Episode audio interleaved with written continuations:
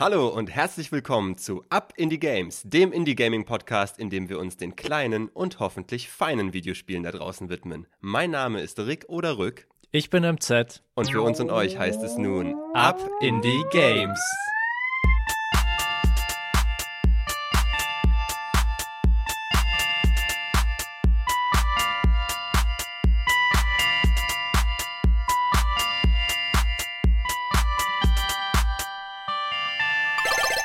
Sind wir wieder, MZ. Jo, Neues Spiel, neues Glück. genau. Heute haben wir wieder drei Prachtstücke ausgepackt. Äh, unsere persönlichen Favoriten. Ich habe eins mitgebracht, du hast eins mitgebracht und am Ende werden wir über ein gemeinsam gespieltes Spiel sprechen. Wie immer, ganz genau so machen wir das. Neues Spiel, neues Glück, sagte ich am Anfang. Ob wir so äh, die Spiele, die wir besprechen heute, alle so als Glück empfinden, wird sich herausstellen. Ist denn ein neues Spiel auch dabei?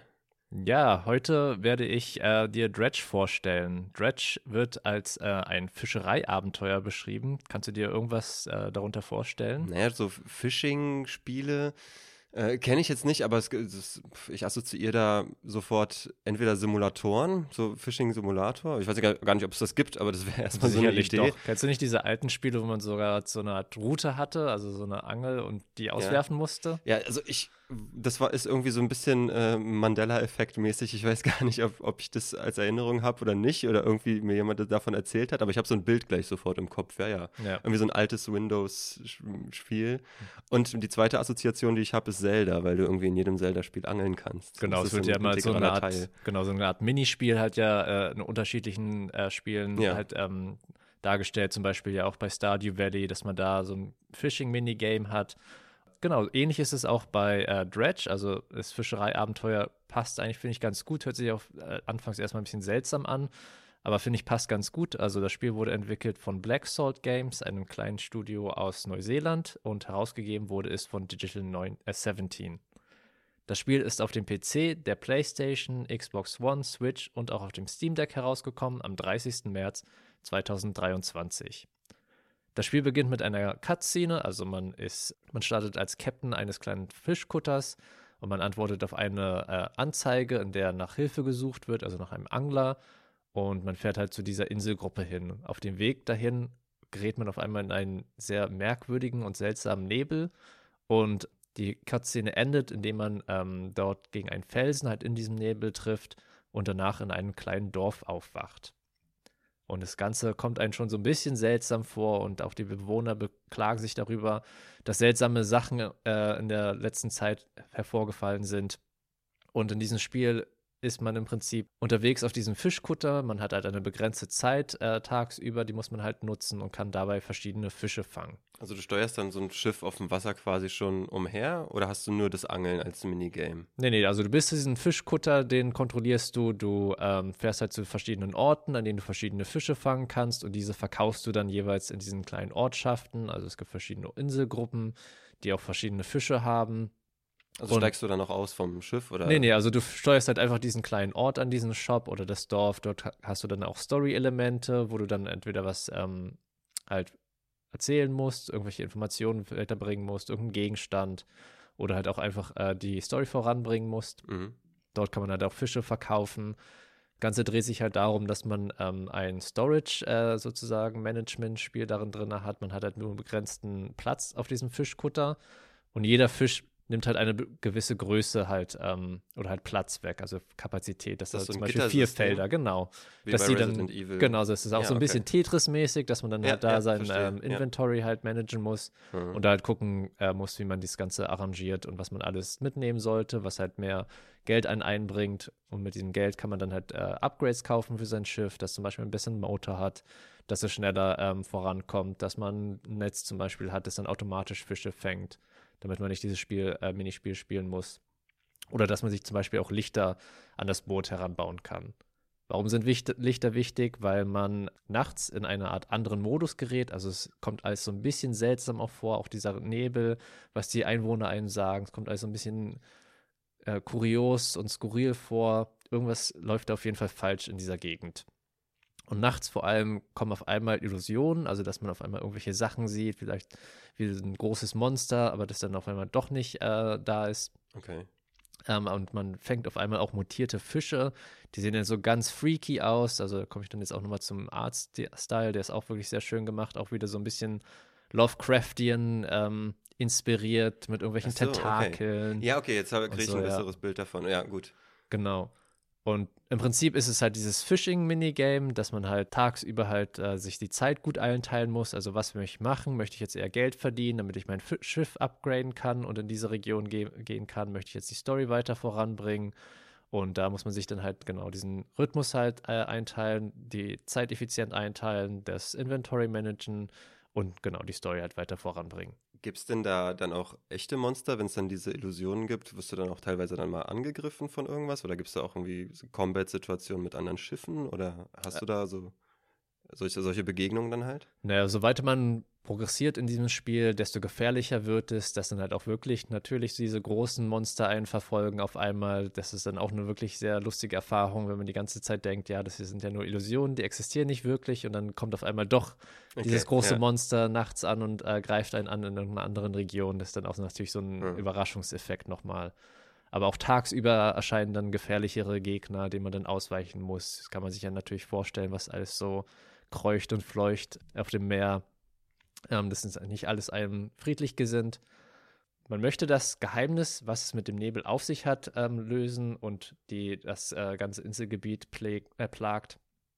Und mit mehr Upgrades kann man, wie gesagt, in gefährlichere Gebiete fahren und dort äh, teure Fische fangen dabei äh, wird auch die halt Story weiterentwickelt, weil man dann halt dort die äh, Story-Elemente freischalten kann. Es gibt da immer verschiedene Plotlines bei den verschiedenen Inseln, dass man da Aufgaben ähm, erledigen muss für die Charaktere jeweils. Und dann upgradest du dein Schiff quasi dann mit Sachen wie einem, mit einer größeren Reichweite und mehr Storage-Raum oder? Ganz genau. Ja, okay. Genau, oder ein Motor, der schneller äh, dich voranbringt oder mhm. dass du dann halt diese neuen Fische kauf, äh, fangen kannst in diesem neuen Gebiet und die wiederum ein mehr Geld geben. Ja. Ich finde, ähm, zu Anfang an hat das Spiel wirklich sehr viel Spaß gemacht, diese Minispiele, das Upgrade, neue Gebiete kommen und dort ähm, Story-Elemente freischalten. Aber als Kritikpunkt muss ich auf jeden Fall sagen, dass das Spiel zum Ende hin ähm, eher monoton wird, indem es ähm, immer wieder dasselbe ist. Es fühlt sich irgendwie so an, dass man immer A, irgendwas von A nach B bringen muss. Mhm. Aber ich finde, es hat sonst ähm, äh, Spaß gemacht. Ähm, findest du denn diese Mystery, die du da im Hintergrund hast, findest du die interessant? Ist die spannend und ist dann die Auflösung? Du bist ja ans Ende gekommen vom Spiel, ne? Genau, ich habe die dann auch Ist die dann befriedigend? War die für dich irgendwie gut? Ja, fand ich auf jeden Fall äh, gut gemacht. Ich finde auch halt die äh, Story-Elemente, die dann halt durch die verschiedenen Inseln und auch die Monster, wie sie kreiert sind, ziemlich gut. War auf jeden Fall auch ein bisschen dann, aber zum Ende hin konnte man schon ahnen, was passieren wird. Aber ich fand es trotzdem gut gemacht, aber wie gesagt, es hätte, glaube ich, ein bisschen kürzer sein können. Ähm, und zwar ein bisschen zu viel dieselben Minigames. Irgendwann hat man ja auch keine Lust, dann halt jedes Mal zu einem bestimmten Zeitpunkt immer die Leertaste oder halt einen bestimmten äh, ja. Knopf zu drücken, dass es dann doch ein bisschen zu monoton wurde, fand ich. Ja. Genau, und deswegen ähm, gebe ich Dredge 4 von 5 Fangnetzen. Fangnetze, ja. okay. Das war Dredge und wir kommen zum nächsten Spiel, äh, meinem. Neues Spiel, neues Glück. Den Spruch lasse ich jetzt mal liegen, aber anscheinend war Dredge ein Glücksfall und ein relativ neues aktuelles Spiel aus diesem Jahr. Was hast du uns mitgebracht? Ich habe ähm, uns ein auch relativ frisches Spiel mitgebracht, aber erstmal wollte ich mit dir zurückgehen und zurückschauen auf unsere Geschichte mit Indie-Spielen. Ich fand das nämlich so interessant letztens als Gedanken, mal zu überlegen, seit wann habe ich denn eigentlich das Konzept Indie-Spiele so für mich als Begriff? Und seit wann gibt es das vielleicht auch überhaupt? Ja, wahrscheinlich gab es, also seit es Coding gibt, hat immer mal irgendjemand zu Hause auch mal was programmiert, auch mal ein Spiel, ganz bestimmt. Aber so dieses Ding, was wir heute so als, als Kiste, als Korb so sehen von Indie-Spielen, der Pool, aus dem wir schöpfen für die Show, was würdest du denn sagen, was war denn das erste Indie-Spiel, das du gespielt hast? Entweder schon bewusst als Indie-Spiel oder jetzt rückblickend, wenn du guckst, ja stimmt, eigentlich war das ja ein Indie-Spiel. Was war so die erste Begegnung für dich? Wenn ich mich zurückerinnere, dann denke ich sofort an Super Meat Boy. Ich fand, ähm, das war ein sehr, sehr simples Spielekonzept und auch die, äh, der Artstyle war ziemlich simpel gehalten, aber es hat halt einfach total Spaß gemacht. Ich glaube, das war auch damals ein Flash-Game auf äh, Newgrounds oder einer dieser Seiten. Ja, ja. Und es dann ähm, veröffentlicht wurden mit noch mehr Leveln. Und ich fand, das war wirklich, also hat einer der Top äh, AAA-Spiele hat damals schon ähm, übertrumpft, weil es halt einfach so süchtig machend war.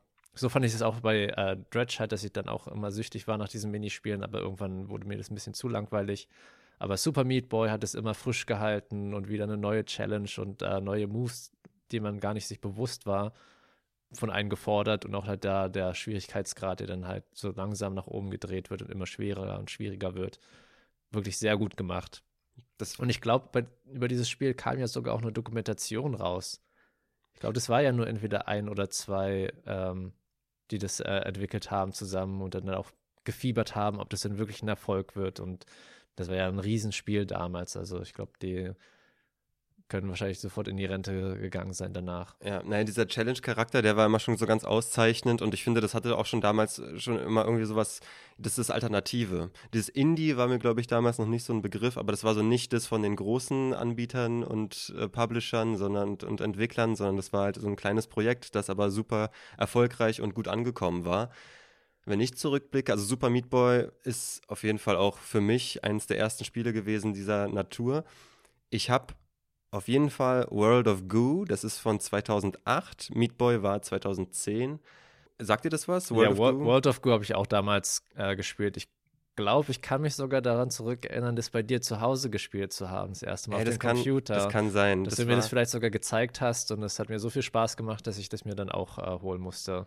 Ich hatte ja bis dahin nur Kontakt mit ähm, Battlefield und Tomb Raider und Doom und diesen Geschichten und irgendwie mal ein Rallye-Spiel oder so, aber da war World of Goo war was ganz Neues und dann irgendwie war dann der Art-Style auch irgendwie was Neues, das habe ich so noch nicht gesehen und dann auch irgendwie, ja, das ist irgendwie ein neues Spiel, aber das ist nicht die neue 3D-Grafik, sondern es ist irgendwie so eine 2D-Cartoon-Grafik und dann ist das alles bunt und ist mehr so rätselorientiert anstatt Action.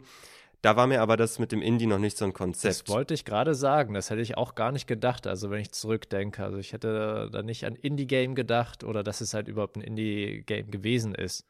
Sondern das war ja wirklich auch gut gemacht und sah gut aus, hat Spaß genau. gemacht, genau. Genau, und dann aber 2010 bei Super Meat Boy hatte ich irgendwie schon so dieses Gefühl, okay, hier, wir machen hier was anderes so ein bisschen, irgendwie was Alternatives. Und dann, wenn du überlegst, Hotline Miami war 2012. Das heißt, und da war mir Indie schon ein Konzept. Da wusste ich schon, jetzt, ich zocke jetzt ein Indie-Spiel, wenn ich Hotline Miami ja. spiele. Ne? Also irgendwie so, in, bei mir ist also in diesem Zeitraum zwischen 2008 über 2010 irgendwie so passiert, so ich habe ja. verstanden, dass es dieses Konzept Würde ich auch sagen, dass Super Meat Boy da so ein äh, Fundament gelegt hat und dass äh, Hotline Miami sozusagen auf den Schultern da stehen konnte und sagen konnte, wir sind so ein Indie-Game und was komplett anderes mal. Auch grafisch nicht so wie man es halt ähm, normal kennt, sondern hat auch einen ganz eigenen Stil, was ganz anderes, die, das Gameplay auch und ähm, genau, was ganz Neues mal auf den Markt gebracht hat. Genau. Und ich frage das alles. Wir jetzt bei dem Fundament, von dem du gesprochen hast, auf diesem Fundament baut ja Devolver Digital, zu denen kommen wir später nochmal. Vorher aber, ich habe gefragt, na, einmal äh, wollte ich auch wissen, habe ich ja vorhin schon gefragt, ob du einen Gameboy hattest. Den hattest du, zumindest habt ihr den geteilt. Und die Indie-Spiele, jetzt komme ich zu dem Super Meat Boy. Äh, denn das Spiel, das ich heute mitgebracht habe, ist Super Cable Boy aus dem Jahr 2020. Developer und Publisher ist Sorb Games, das, oder Serb Games, ich weiß nicht, das O hat so einen Strich durch. Ich bin nicht genau sicher, wie das ausgesprochen wird. Skandinavischer Entwickler. Anscheinend, ja. Habe ich jetzt nicht nachgeschaut. Und Super Cable Boy ist ganz offensichtlich eine sehr direkte Hommage an Super Meat Boy. Es sieht fast identisch aus. Du musst dir vorstellen, du hast Super Meat Boy, aber es ist in einer glitchy Computerwelt. Die Farben sind auch so ein bisschen so, so, so türkis und rosa und so grau-silber, also so ein bisschen auch ey, dieses 80s Synth-Style. Ich weiß nicht, wie, wie das genannt wird, aber auch so diese, diese Musik passt dazu angelehnt daran, so ein bisschen, du hast so, es gibt so manche von, von so, so, so Plastikbild, LCD-Bildschirme, wenn du da so drauf fasst, dann werden die so milchig und so türkis-weißlich so ein bisschen. So, dieser, so, so sieht mhm. das Spiel aus. So, und was machst du? Du spielst gen viel, genauso wie bei Super Meat Boy durch diese Levels. Von links nach rechts. Plattform ist halt so ein äh, Hyper-Precision 2D-Pixel-Plattformer. So würde ich das jetzt erstmal in, ins Genre packen. Und du musst von Level zu Level, die, du bist ein kleiner Gameboy, also kein Gameboy, du bist ein Cableboy, du siehst genauso mhm. aus wie ein Gameboy, aber du hast einen kleinen Schwanz, da ist so ein Stecker dran. Das ist nämlich auch zentral am Ende eines jeden Levels, da musst du ein Ziel erreichen. Das ist nicht eine Flagge wie bei Mario, sondern das ist eben so, ein, so eine Steckdose an der musst du auch nur vorbei fliegen oder vorbeilaufen. So weit wie dein Schwanz, dein Schwänzchen mit dem Kabel da hinten reicht, gilt das als erreicht. Also der Stecker geht automatisch rein. Der Stecker, so. der, genau, der wird so ein bisschen angezogen, dann immer, wenn du in der Nähe bist. Also reicht es, wenn du nur schon dran vorbeifällst, in den meisten Fällen.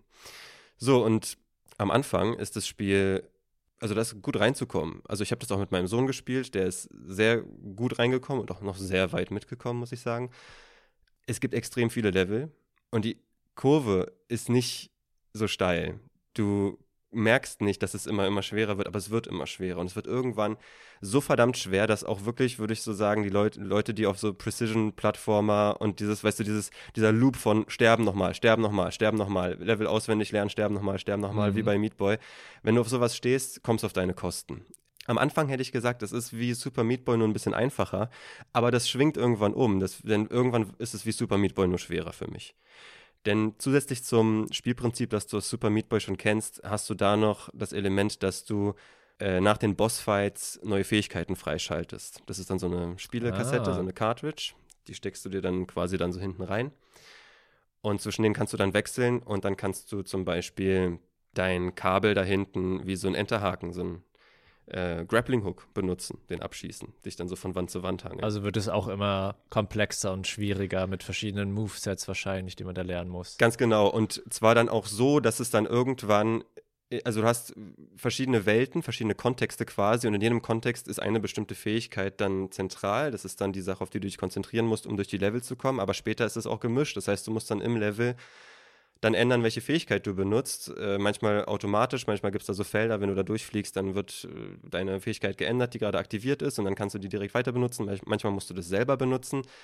Dann äh, wird es teilweise wirklich auch unübersichtlich und viel, was du auf einmal machen musst, denn du wirst ja auch vom, vom Plattforming her irgendwann so, wir kennen das aus auch Celeste oder ähnlichen Sachen, ja, aber auch bei Super Meat Boy war das ja schon so, du fliegst ja nur noch durchs Level, du hast ja kaum mehr Kontakt mit dem Boden, du springst ja eigentlich nur noch, musst ja schon abschätzen, wo außerhalb des für dich sichtbaren Bildschirms dann die Plattform ist, auf der du landen musst und solche Sachen. Und das Spiel wird dann halt nur noch sowas. Ja. Und also würdest du dann auch nicht sagen, dass es halt wie jetzt dieses Common Theme, ob es halt irgendwie eine Hommage oder eine Kopie ist, sondern es hört sich ja auch schon, dass es die Elemente davon nimmt, wie gesagt, dieses Fundament darauf aufbaut und es dann halt noch viel komplexer viel unterschiedlicher macht, dass man es auch nicht wirklich miteinander mehr vergleichen kann ab einem bestimmten Zeitpunkt. Ja, also es ist auf jeden Fall ein eigenes Spiel. Die, der Hommage-Charakter, den sehe ich jetzt einfach auch am Charakterdesign. Also der hier, der Super Cable Boy sieht aus wie, wie hier der Meat Boy, nur in einer anderen Farbe. Das ist auf jeden Fall da, aber es ist ein eigenes Spiel mit eigenen Ideen, mit ganz eigenen Spielprinzipien, mit einer ganz eigenen Physik und Ideen, wie die auch zusammenspielen. Also es hat schon ganz viele Alleinstellungsmerkmale garantiert. Gibt es denn irgendeine Story dabei? Ja, genau, die Story, die habe ich eigentlich vergessen, weil sie, ja, das gibt da irgendwie so ein bisschen, äh, hier der große Glitch ist in der Computerwelt und der saugt irgendwie alles ein, macht irgendwie alles korrupt und kaputt manchmal triffst du dann so Computercharaktere, die irgendwie so nicht mehr so ganz funktionieren und irgendwie Quatsch erzählen oder auseinanderfallen oder so. Und es gibt so ein paar lustige, auch so Environmental Gags, dass dann so eine Fehlermeldung erscheint dann plötzlich vor dir und also so ein Fenster, wie du es auf dem Bildschirm sehen würdest am Computer und dann kannst du halt da nicht vorbeilaufen, musst einen anderen Weg nehmen. Sowas hat alles Charme und ist da passiert. Es gibt da irgendwie so eine Spielewelt, in der das alles stattfindet. Und ich weiß gar nicht mehr so richtig, was deine Mission ist. Auf jeden Fall musst du diesen Glitch aufhalten. Du hast äh, mit deinem Freund ist die Cloud, das ist halt dann eine Wolke und so. Also du, dann bist du irgendwie, eine Region ist dann die LCD-Welt, das ist alles dann mit Kristallen und so. Also es ist alles irgendwie so Computer und alles, was damit zu tun hat und drumherum und dran ist, in dieser Welt integriert und ich würde auch sagen liebevoll und es hat Charme, eigenen Charakter. Aber ich habe jetzt, also das Spiel, das spielst du einfach auch nicht wegen der Story, das spielst du für, für diese Level ne? Ja. und dann, dann dieses Erlebnis. Aber ja, da ist irgendwie schon was da, aber mich hat es jetzt nicht besonders mitgerissen. Wobei ich schon sagen muss, die Figuren sind süß. Ja. Also das ist schon alles niedlich gemacht. Aber du hast ja gesagt, dass es äh, immer schwieriger und schwieriger wird. Hast du es denn geschlagen? Also hast du es ganz durchgespielt? Ich habe das mit meinem Sohn gespielt, das muss ich auch noch sagen. Es gibt diesen Koop-Modus. Also stell dir vor, du kannst Super Meat Boy zu zweit einfach spielen mit zwei auf dem Bildschirm. Das ist, macht mega Spaß. Ja. Ja. Ähm, ja, also wir haben das als Zweierprojekt sind wir das angegangen und wir haben das geschafft bis in die aller, allerletzte Region. Ich glaube, zwei oder drei Level vor Schluss. Ich habe dann nämlich auch irgendwann nachgeschaut, wie viel wir noch vor uns haben. Und es ist jetzt einfach zu schwer. Aber wir haben das echt beide. Natürlich, glaube ich mal, habe ich ein bisschen gezogen so bei dem Ganzen. Äh, aber äh, mein Sohn ist auch richtig gut da drin geworden. Und ja, kurz vor Schluss, aber es ist einfach zu schwer. Das packen wir einfach nicht mehr. Das würde ich auch alleine nicht packen. Was würdest du denn sagen von der Länge her? Kriegt man da schwer. auf jeden Fall genug von dem, was man bezahlt? Also sind da viele Level vorhanden? Ja, also es gibt extrem viele Level, die Länge, ach, es gibt bestimmt irgendwie so ein alles in einem Walkthrough bei YouTube, der das vielleicht in vier oder fünf Stunden oder kürzer, weiß ich nicht, gemacht hat. Aber so schätze ich das jetzt erstmal grob ein, jedenfalls für mich. Vielleicht ist es auch länger. Ich, das ist eine so eine Experience, die ich mit meinem Sohn geteilt habe. Deswegen habe ich da jetzt ein anderes Zeitempfinden für gehabt und dann auch ein anderes Ziel beim Spiel. Aber ja, äh, ich würde sagen, das ist ja auch kein Full-Price-Game. Ich habe jetzt nicht vor mir, wie viel das kostet, aber ich, äh, also es, du bezahlst nicht den vollen Preis dafür. Und es äh, lohnt sich in jedem Fall, wer auf diese Präzisions-Action-2D-Plattformer spielt, kommt in jedem Fall auf die Kosten. Hört sich auch nach einem Spiel an, das man zwischendurch einfach mal spielen kann, vielleicht ein, zwei, drei Level schlagen kann oder halt auch eine Stunde spielen kann und, äh, weiß ich nicht, 10, 20 Level schlagen kann. Absolut, genau so ist es und deswegen hat sich das auch für uns so gut geeignet. Wir waren da im Krankenhaus ganz viel, auf dem Laptop läuft es auch gut, es hat nicht, äh, also frisst nicht so viele Ressourcen und äh, damit konnten wir ganz viel Zeit auch einfach mal spontan beim Warten oder so totschlagen. Ich habe so einen äh, minimalen Kritikpunkt. Ich glaube, dieses Spiel hat nicht mehr so viel dann äh, erfahren an, an ähm, Unterstützung, an Support jetzt von den, von den Entwicklern oder auch nicht so wirklich irgendwelche Patches oder so bekommen. Es gibt so ein paar technische Schwierigkeiten, die ich gesehen habe. Also Glitches in einem Spiel über Glitches. Ja, ja, genau. Also ich habe auch versucht, irgendwie was draus zu machen, sprachlich. So, ich bin jetzt nicht mit so einem guten Joke rausgekommen hier. Aber es ist schon genau wie du sagst. So, das ist, es gibt so ein paar Momente, da bin ich in Teilen der Levels gelandet, wo ich gar nicht sein sollte und ich kam da nicht mehr raus. Ja. Und dann bist du plötzlich in so einer Wand oder hinter so einer Wand und dann ist das blöd. Und ähm, auf meinem Laptop hatte ich zum Beispiel das Problem, dass ich dann irgendwann, ich weiß nicht mehr, wie das passiert ist, als ich das Spiel aufgemacht habe, war die, die Auflösung komplett anders. Und das habe ich nicht mehr zurückgestellt gekriegt. Also überhaupt nicht mehr. Und das war aber auch so eine komische quadratische Auflösung, die ich, also das war irgendwie so was ganz Komisches ist da passiert. Und ich habe das über Windows nicht zurückbekommen und über das Spiel nicht zurückbekommen. Und auch eine neue Installation hat es nicht geändert. Und wenn du zu zweit spielst, hast du dann, wenn du zu weit voneinander weg bist, auch so automatisch den Bildschirm getrennt durch so einen schwarzen Balken. Und manchmal, wenn du dann wieder zusammenkommst und eigentlich nur noch einen Bildschirm sehen solltest, hast du diesen Balken immer noch zwischen euch. Das ist mhm. also solche kleinen Programmiersachen, die dann noch nicht ganz klappen, sind da immer noch drin und das ist auch komisch, weil es nämlich sogar über ein Tastenkürzel F irgendwas im Spiel gibt es die Möglichkeit, Feedback zu geben. Und das habe ich auch schon gemacht. Ich weiß nicht, ob irgendwas mit diesem Feedback passiert. Was? Nee, weiß ja. ich ja eben nicht, ja. So, aber nee, alles in allem das ist ja trotzdem schade. Das hört sich ja nach einem sehr lustigen kleinen Spiel an. Ähm, vor allem, wenn man das auch mit jemandem zusammenspielen kann. Das ist ja super, halt so Bonding-Momente, die man zusammen haben kann. Absolut. Die dann sowas aber kaputt gemacht werden, ist ja schon sehr ärgerlich. Vor allem das mit der Auflösung. Ja, das, ich meine, also geht, ich kann es nicht mehr auf dem Laptop spielen, das stimmt. Das funktioniert einfach nicht. Gar mehr. nicht geht, mehr. Nee, geht nicht mehr. Also, also ich kann es in dieser komischen Auflösung ja, spielen, aber es ja. macht keinen Spaß, weil da was abgeschnitten ja, ist. Und da habe ich auch erst gemerkt, ich habe es nämlich so versucht, äh, dass ich in dem einen Raum, in dem ich nicht weitergekommen bin, war ein Boss mit mir drin. Aber den habe ich nicht gesehen, äh, weil der von diesem schwarzen Balken abgeschnitten war am Rand. Also ja, gut, solche Sachen. Ich habe es aber noch auf dem PC und da habe ich es, äh, na, nicht durch, aber fast durch. Und ich kriege von mir eine dicke, fette Empfehlung, besonders weil es so ein kleines Spiel ist von einem äh, Developer, der ansonsten Sachen gemacht hat, die mir nicht bekannt sind. Und ja, Rick, was ist deine Bewertungseinheit? Ja, na, weil diese Cartridges da so eine große Rolle spielen, vergebe ich auch Spielekassetten heute für Super Cable Boy und das Spiel kriegt von mir trotz kleiner technischer Schwierigkeiten vier von fünf Spielekassetten. Wunderbar. Und dann kommen wir zum letzten Spiel heute, dem von uns beiden, nicht, mal wieder nicht gemeinsam, aber trotzdem von uns beiden gespielten Spiel. Wir hatten vorhin schon genannt Hotline Miami und Devolver Digital. Das ist auch der Publisher in diesem Fall. Der Entwickler ist ASCII Soft. Der Vibe von Hotline Miami, der schwingt mir auch schon von diesem Spiel entgegen. Da können wir später noch dazu reden. Die Rede wird sein von Katana Zero aus dem Jahr 2019. Und auch wieder ein Common Theme, eine Empfehlung von dir. Du hattest es irgendwie mal zufällig mir gezeigt oder du hattest dir mal wieder Spiele gekauft und mir die gezeigt und dabei ähm, Katana Zero hervorgehoben, wie geil das doch ist. Und nachdem ich mir es dann auch zu Hause installiert habe und gespielt habe, muss ich dir auf jeden Fall äh, zustimmen. Das ist einer der besten Spiele, die ich je gespielt habe. Oh. Vor allem halt, äh, dass es auch aus dem Indie-Sektor kam, wirklich sehr überraschend. Das Gameplay war äh, hervorragend und auch die Story war wirklich sehr äh, interessant, fand ich. Also im Prinzip weiß man nicht genau, was die Story ist, auch wenn man das Spiel bis zum Ende hin durchgespielt hat. Man wacht im Prinzip auf, äh, ähnlich wie bei Hotline Miami. Man weiß gar nicht, was äh, hervorgefallen ist. Man muss immer einen bestimmten Mann treffen, der ganz äh, unheimlich in einem Sessel sitzt bei einem äh, Feuer, eine Katze auf sich hat, ähm, Zigaretten raucht und ich glaube Cognac trinkt, also auch eine sehr unheimliche Figur. Irgendwas ja, lass shady uns auch nicht zu viel verraten, weil, das, weil wir das gut spoilern können, das Spiel. Das ist schon eine gute, gute Experience auf jeden Fall. Genau, also es zieht einen auf jeden Fall von ja. Anfang an ähm, herein und man musste auch wieder eine Art Mystery lösen, beziehungsweise man kriegt da immer ganz kleine Fetzel halt ähm, vorgelegt, wie bei so einer Art Schnitzeljagd und äh, findet dann so einen ganz kleinen Teil der Story nach und nach heraus.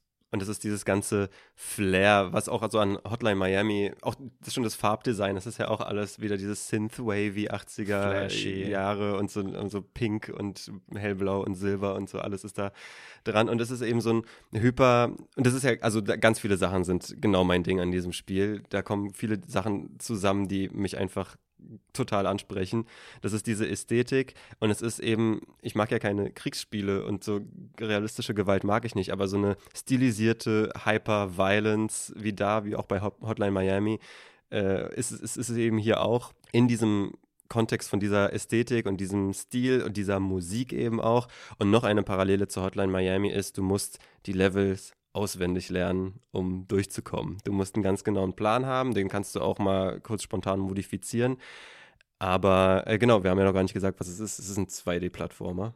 Genau, Katana Zero ist ein 2D-Plattformer mit ähm, besonderen Fähigkeiten. Also im Prinzip hat man wie bei Hotline Miami halt auch äh, nur ein Leben. Man muss äh, schnell durch das Level gehen. Es gibt da auch wieder Fallen, verschiedene Gegner, die zum Beispiel Schusswaffen haben, denen man dann ausweichen muss. Und da muss man dann sein ähm, Vorgehen äh, planen, die Gegner alle besiegen und natürlich am Ende äh, am Leben bleiben und das ganze Level clearen. Genau, und erst wenn du clear bist, dann kommst du aus dem äh, Level raus oder beziehungsweise ins nächste. Und alles ist so stylisch. Also du kannst ja, zu den Fähigkeiten können wir nochmal gleich was sagen, aber du kannst ja auch wenn du gut timest mit deinem Katana, also das ist ein 2D-Plattformer, ne, der brutal ist und du hast als Waffe so ein Katana-Schwert und die Leute schießen auf dich und du kannst die Kugeln zurückstoßen und die dann damit töten und wenn du so deinen Rhythmus gefunden hast mit dem Spiel und hier, da das ausweichen, hier das aktivieren und da den umlegen und das abwehren und so, das ist einfach super befriedigend und einfach mega, ja, stylisch. Genau, so als würde man in einem Superheldenfilm oder halt in irgendeinem Film drin sein und erledigt alle du Bad Guys. Dich richtig genau. mächtig, ich, bin, ja. ich bin so der Held ja. und ich, ich zerlege hier äh, die ganze Mannschaft. Auch wenn du ins Level reinkommst, da deine Figur, die macht dann erstmal den Walkman äh, an und die Kopfhörer erstmal an und dann siehst du unten eingeblendet noch den Track, der dann da läuft für das Level. Also so eine einfach geilen, wirklich coole Sachen. Also nicht irgendwie so cringe übertrieben, try hard äh, cool, sondern einfach wirklich cool. Aber sowas ist doch auch, was wir lieben, wenn da das Gameplay mit der Musik richtig gut zusammenpasst. Äh, und dort die äh, verschiedenen Kunstformen halt zusammenbringt. Das ist irgendwie so eine Erfahrung, die kann auch nicht mal irgendwie einen Film einmachen, weil man ja selber in Kontrolle ist und alles bestimmt, wie wer zuerst getötet wird, was man danach macht, blockt. Genau. Willst du einmal über die ähm, Spezialfähigkeiten reden? Genau, du kontrollierst nämlich nicht nur deine Bewegungen, sondern du kontrollierst auch die Zeit. Du hast, also Teil des Plots ist eine Droge namens Kronos, glaube ich, heißt die, ne? Kann ich mich nicht mehr dran erinnern. Ich glaube, ich glaube irgendwie auf jeden Fall irgendwas mit, ne, mit irgendwie eine, eine Zeitreferenz. Und wenn du die aktivierst, diese Spezialfähigkeit, dann ist alles verlangsamt. Das heißt, du kannst dann den Kugeln auch anders ausweichen, du kannst ja eben mit deiner Umgebung anders interagieren als eben in Echtzeit. Du, das ist ja auch dann nochmal so dieses Stylische, wenn du das Level spielst, spielst du ja eigentlich im, in der Spielwelt nicht deine Figur durch das Level, sondern du planst, du machst so ein Mapping out, wie könnte das sein oder was ist der beste Weg durch das Level.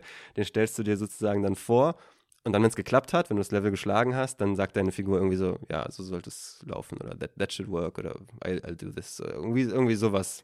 So von wegen so, ja, genau so mache ich das dann.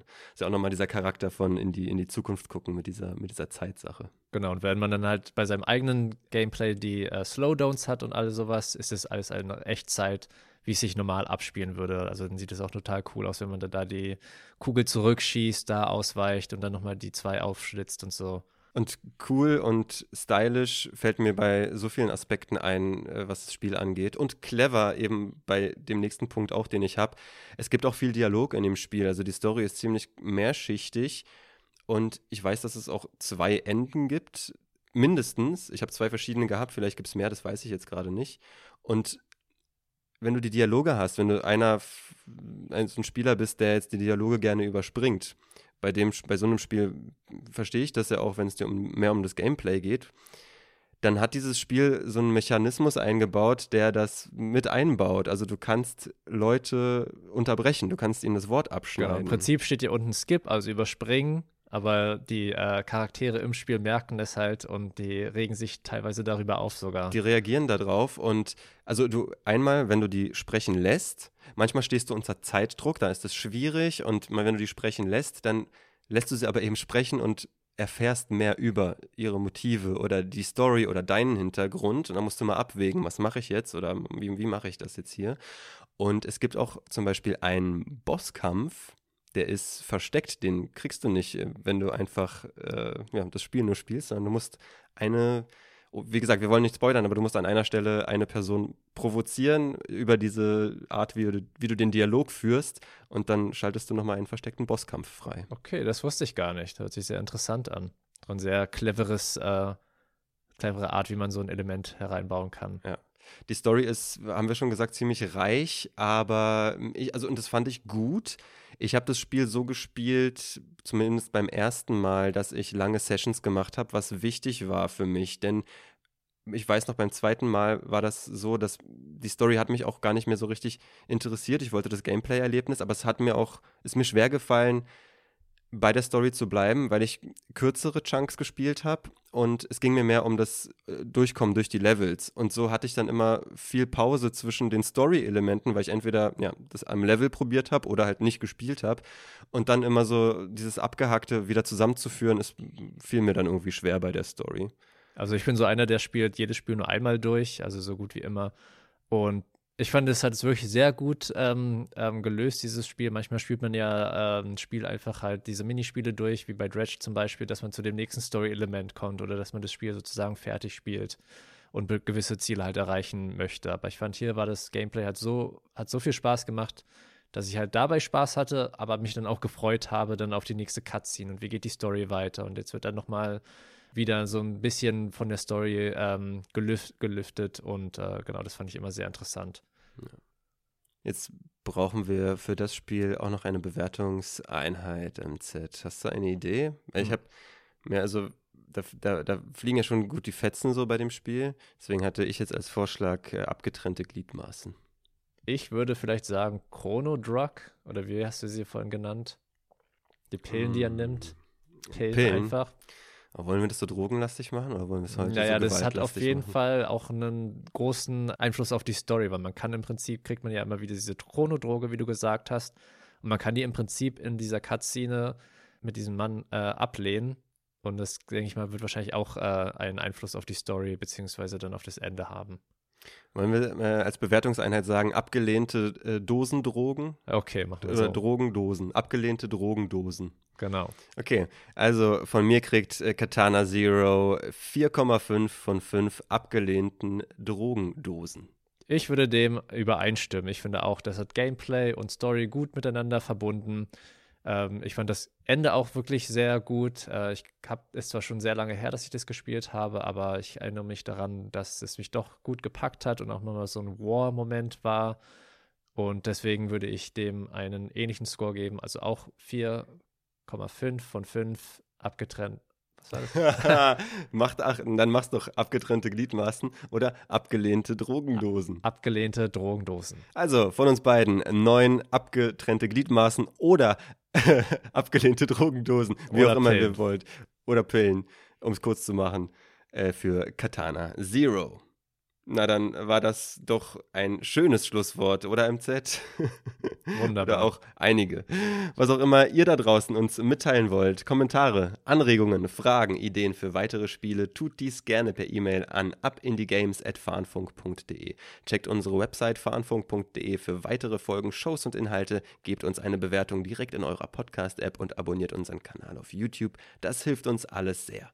Vielen Dank an Niklas für die Musik. Vielen Dank an euch alle da draußen fürs Zuhören. Es war mir wie immer eine Freude im Ziel. Mir ebenfalls. Bis zum nächsten Mal. Ciao, ciao.